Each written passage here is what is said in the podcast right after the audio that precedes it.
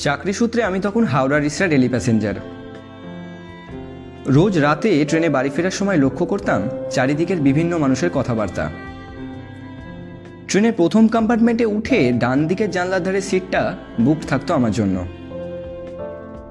সিটটার উল্টো দিকেই বসতো একটা ভাই। পেশায় ঝালমুড়ি বিক্রেতা। বয়স আনুমানিক ছাব্বিশ কি সাতাশ। ফেরার সময় সে রোজ মুড়ির বাক্সটা পাশে রেখে ব্যাগ থেকে বের করত একটা জট পাকানো হেডফোন। খুব আদরের সাথে জটটা খুলে সেটা কানেক্ট করে ফোন করতো তার বান্ধবীকে। হাজারো চিৎকারের মাঝে কোথাও যেন আমার বেশ ইন্টারেস্টিং লাগতো সেই ভাইয়ের কথাগুলো। বেশ কিছুদিন এভাবে যেতে যেতে বুঝতে পারলাম, মেয়েটা কোথাও কাজ করত।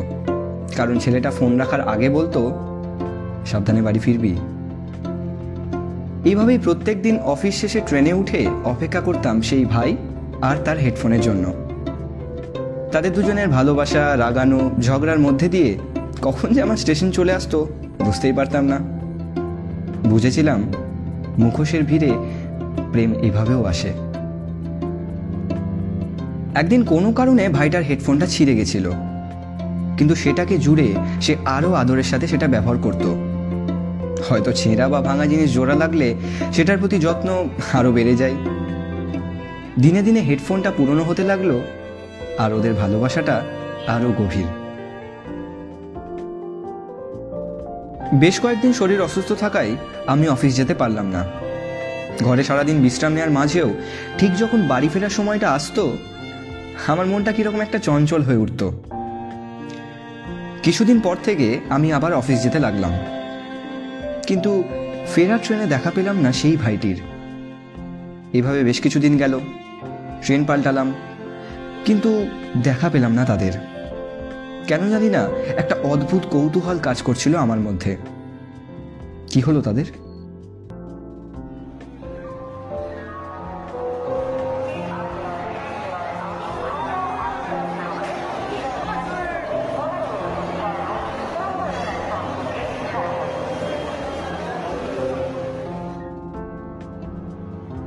কয়েক মাস পর চাকরির একটা কাজের জন্য দিল্লি ট্রেন ধরতে হাওড়া স্টেশনে একটা প্ল্যাটফর্মে দাঁড়িয়ে। হঠাৎই দূরে একটা স্টলে দেখতে পেলাম একটা ছেলে আর কানে সেই ছেঁড়া হেডফোন।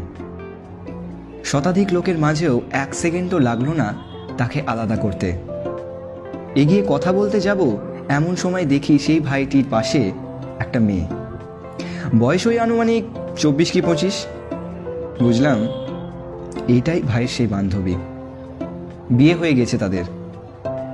জানি না কেন সেদিন এক অন্যরকম আনন্দ হয়েছিল তাদের তিনজনকে একসাথে দেখে। হ্যাঁ তিনজন। ভাই, তার বান্ধবী আর আদরের সাথে ফোনে আটকানো সেই ছেঁড়া হেডফোন। আসলে আমাদের জীবনটাও কিছুটা এই জট পাকানো হেডফোনের মতো। একটু আদরের সাথে সেই জটটা খুলতে পারলেই একটা সরল রেখা হয়ে যায় সেটা।